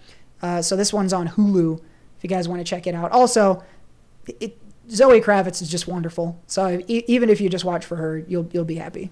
So that's what I think on High Fidelity. We will uh, switch gears here now and go from the TV shows to a couple of movies. Um, Seth, I think these are both your movies. So um, why don't you pick what which one to go first on? Sure. I will talk about um, Alligator Pete. Alligator Pete. Uh, it's a movie starring. Came out. It actually was recorded. It was filmed, recorded. It was filmed uh, in like the mid 2000s. Stars Joe Exo- Joe Exotic. He played himself, and Alligator Pete was the alligator he was going after. Yeah, and it's weird because it lo- it happens it, like because uh, what Joe Exotic was in Oklahoma. This is actually his origin stories in the bayous of Louisiana, I That's believe true. it is. Yeah, And he used to go after alligators first, but um, you know he had a little incident with Alligator Pete, and so this is kind of the prequel before he went to. Mm-hmm. yeah. You know, he started the the tiger farm. You Ti- you see his his uh, kind of like inception of who the character is and his hunger for fame from this uh, Alligator Pete. I could just picture this as like regular ass guy, like marketing executive Joe Exotic, like stumbles into he's in the bayou and he just stumbles upon an alligator and whatever it is that happened, I haven't seen it, so whatever happens between him and Alligator Pete changes him forever into the Joe Exotic that we now know. But before then, he was a pretty typical guy. This sounds exciting. I want to see this. Is this on Netflix? Um, this is actually an early screening and it's coming to Crackle. Oh yes. It's coming right for us. Get your crackle your crackle logins out, folks. We got to get to this Joe Exotic origin story. Maybe that's the plot of the Nick Cage movie they're doing. All right. Um, so actually, I saw um, a couple movies in the theater this weekend. The first to talk about is called Long Weekend. Uh, it's a uh, romantic comedy, um, rated R, so it's got some swears in it, like poop. And, uh, I don't know actually if it has poop in it, but, but that is the yeah. Um, it does have some shits and fucks in it. Um, but essentially, it stars it stars Zoe Chao and um, Finn Wittrock. I don't know who that guy is, but he plays the male lead in it, and he's uh, he's great. Zoe Chao is also great. Um, but basically, it's it's it, um, this Finn Wittrock Wittrock guy. His name's Bart. Um, he is kind of just down on his life. Um, he's a writer who hasn't had a lot of work. Um, ends up having to move in with his buddy, who's played by Damon Wayans Jr., who is the funniest fucking Nice. guy. Um, That guy's awesome. he steals the movie with with his jokes. Um, but uh, has to move in with him, and um, he's he's got some um, mental health issues, depression, things like that, and so he goes to a movie um, by himself. It's a movie that kind of makes him feel comfortable and um, you know calms him down. At the movie, he meets Zoe Chao. They kind of have like a nice little meet cute. Um, and then uh, there, there's a there's a, a pretty interesting twist that happens midway through this movie. I won't say what it is because it's kind of it would spoil it. But I thought it was a really cool turn for a for a rom com. Um, I would have enjoyed the rom com itself with these two because they are really great together, um, and they're really funny. And, and Zoe Chao is always pretty quirky and fun, and uh, she's she was got some good jokes and stuff. But um, this twist I thought added a, added a lot. I, I saw the twist coming through a few comments that she made, and I knew that there was a, a, a twist in it, um, just from what I'd seen some of the, the reviews. But I it I mean it's not something that's obvious right away. You're not going to start the movie. It's like you kind of have to listen for it in some of the cues, but um really cool twist. Um and uh I mean, it's a lot funnier than I anticipated it being. Um, like I said, Damon Wayans Jr. is awesome. Jim Rash, who's the dean on Community, um, he Oh, shows up for a couple scenes in there. Um, so really good cast. Um, only an hour and a half. Um, lighthearted. Um, may, might make you tear up a little bit too with some some moments. Um, funny, and I again, cool twist. So I, I would definitely recommend this movie. I, I had a really good time with it. You had me at Damon Wayans Jr. That guy's fucking. I, I was rewatching some New Girl recently, and he is goddamn funny in that. Oh yeah. Um, say again where we can catch Long Weekend, Seth. I don't think you can see it on VOD yet. I'm sure it'll be on VOD VOD soon, but it just came out in the theaters this weekend. Theaters are opening back up. Maybe folks are going to want to get out and see this one over the long weekend. Spring break happening. Maybe some people enjoying some long weekends for themselves. So this is when they can get out and see. Spring break. I I know you got another one, Seth. That um, I think Jared's favorite B word might be applicable to this one. Would that be fair to say? I wouldn't say it's bonkers, but it's definitely trippy. Um, it's, it, it gets it gets pretty crazy. Um, it's uh, the not, father. not quite the bonkers level. yeah, not not quite bonkers. Sub bonk. It doesn't get for me. Bonkers would be like uh, Possessor or what's that movie with the the snail lady? Um, Snail lady. Oh, oh, uh, the oh, what was that? Amulet? movie? Amulet. Yeah. I Um, don't know not why you're calling her snail lady, but I that's what you're talking. there's like a there's like a there's like a shell that she went in. I don't know. Anyway, um, or he went into, but no, not quite that because it's not quite like a supernatural crazy. Um, so it's Anthony Hopkins stars in this. It's called The Father, um, and then Olivia Colman is in this as well, pl- who plays the daughter. She has a name in it, but Love her. um, but uh, Anthony Hopkins has like a dementia, Alzheimer's type disease, and um, Olivia Colman is moving. Um, there, it takes place in London. She's going to Paris, and she wants him to, because he's starting to lose some of his faculties. She wants someone to live with him, and so it's kind of like a, a, a wrestling of like Anthony Hopkins doesn't want to admit he has dementia and that type of thing. Um, Olivia Colman doesn't want to leave him because she's been taking care of him, um, and she feels guilty leaving him with someone. She doesn't want to put him in a home because he doesn't want to leave his house. So it's like kind of all those like late in life struggles, like those conversations and um, those emotions and things like that. But where it gets crazy because it it's a movie about dementia and Alzheimer's, and it takes place largely from the perspective of Anthony Hopkins. Things start to seem off and out of place and change, and it, it mo- the movie shifts quite a bit, and there's some scenes that might seem like they're replaying, but you're not quite sure.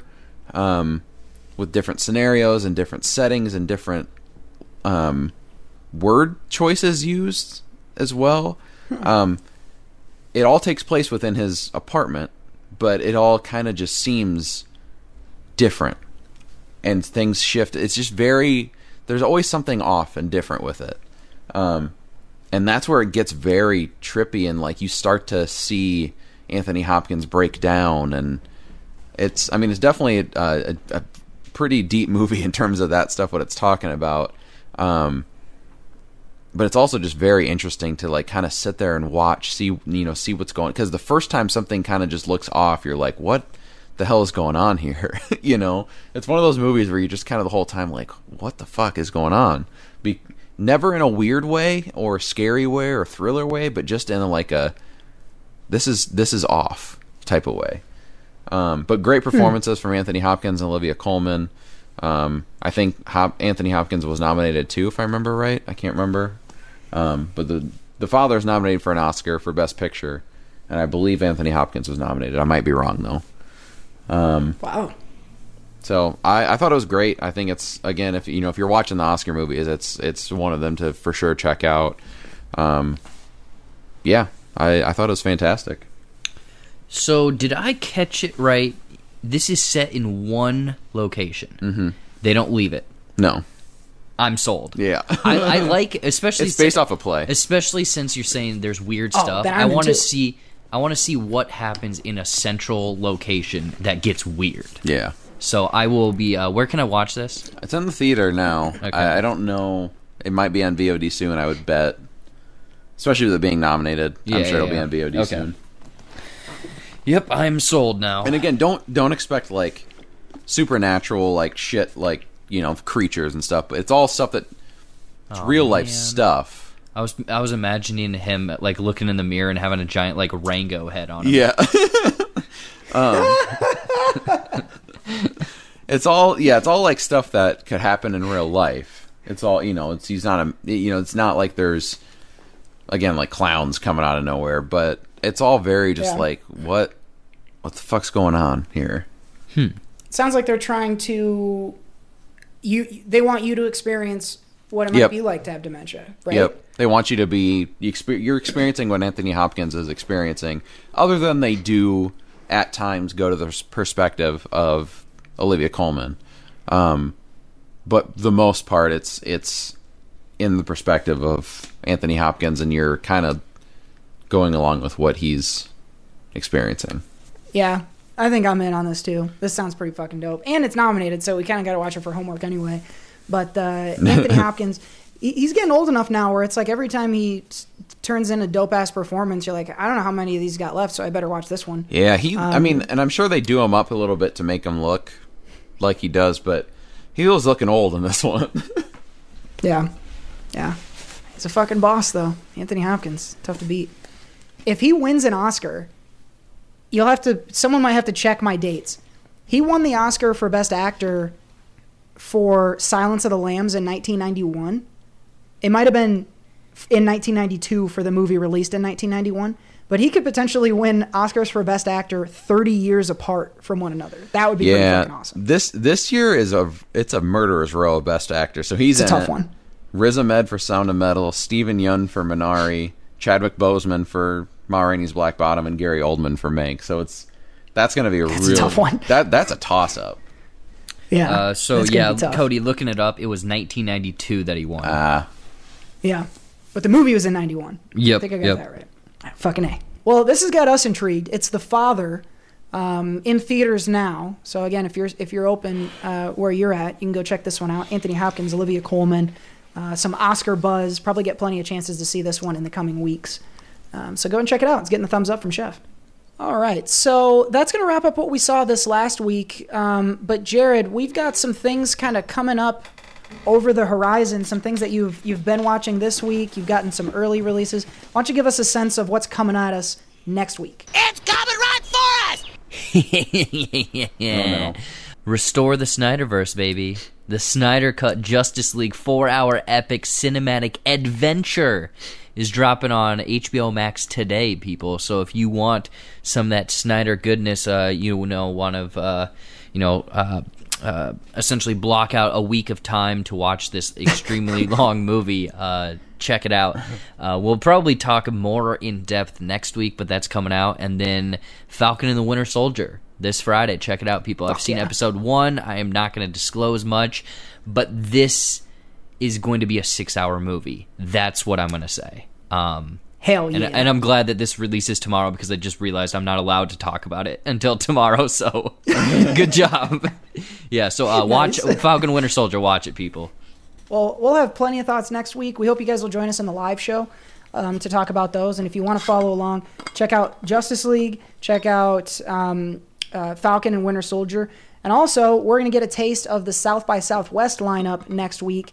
Um, the two of you, that's why you're in the same location, are going to be running through uh, plenty of the catalog there. So we'll get we'll get some peeks into um, what came out of the um, the festival next week on our live show as well. So keep an eye out for that. That's what's coming at us next week. It's coming right for us!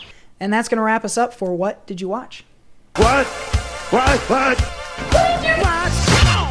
All right, folks. Well, with that behind us, we are just about to the end of this episode. But you know, before we go, we got to leave you with one more thing. But I'm down to one more, one more thing. My one more thing is going to be a quick little story, and it has become a tradition of mine that I tell this story every year on St. Patrick's Day, which is when we're recording this. Seth immediately knows what I'm talking about. Um, and I'm just going to read it to you because I tweeted this um, a couple of years ago, and I'm just going to read the tweets as my one more thing here. So this is a St. Patrick's Day memory. Uh, so this was tweeted by me two years ago. A thread. My favorite St. Patrick's Day memory will always be one from 2018. I was in a bar doing my thing, as one does, when I spotted a woman that made my heart go, ooh wee. I decided I needed to shoot my shot. And so, as she walked by and our eyes met, I threw her a wink so she'd know it was on. Upon receipt of the wink, she stopped walking and looked back at looked back into my eyes for one magic moment. She looked shocked at the power of the wink, like she knew that whatever was passing between us was real. After what seemed like a 40 year marriage passed between us, eyes locked, she made her next move. By collapsing into a heap on the floor of the bar. uh, chaos ensued as Good Samaritans nearby scrambled to bring her back to her feet and check on her to see what was wrong. It was then that she revealed her ailment by throwing up all over herself and the people surrounding her. she was quickly dragged off into the crowd, and I never saw her again. I think about that girl from time to time and wonder where she is today. I do hope we meet again. Friends, the moral of the story is this be careful with your alcohol and with your winks. Misuse of either can turn ugly very quickly. And if my mysterious vomit covered wife is out there reading this, sup. I always love a chance to share. That's my one of my favorite stories ever. All completely true. Seth was there and can vouch for it. Mm-hmm. And I will tell that every year until I'm dead. That's my favorite thing. Man, yeah, I almost threw up from watching it. It was it was hilarious.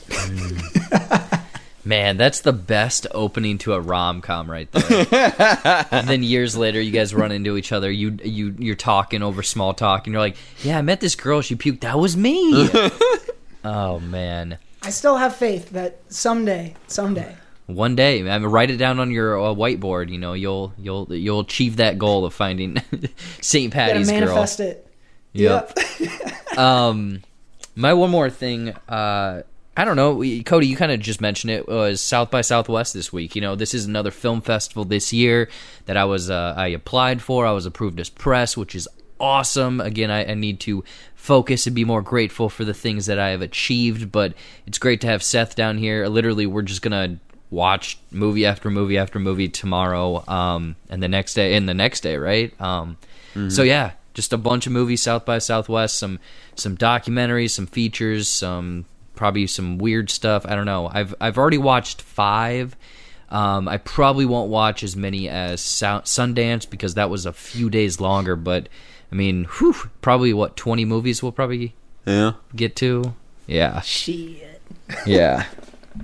yeah. Thank thanks uh, for having me down. That's one of my one more things. Appreciate the the invite and getting to watch some movies. Oh, I never invited. you. And then uh, my other one more thing is I I've been uh, like I said watching HBO Max quite a bit. Um, had to to get a little bit of a palate cleanse after Allen versus Farrow, so I started watching uh, Awkwafina is Nora from from Queens. Ooh, yeah, is that good? Oh, it's fucking funny, man. Um, her she is Awkwafina is hilarious. Honestly, like so I saw her in Hot Ones, and I liked her in that. And then Nor- uh, the the Raya and the Last Dragon, she she's great as the dragon. Um, and so I'm like, you know what? She's hilarious. I've always liked her and everything I've seen her in.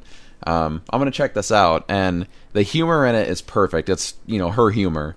Um, you know it's it's got swears in it, so it's not like you know it held back for anything.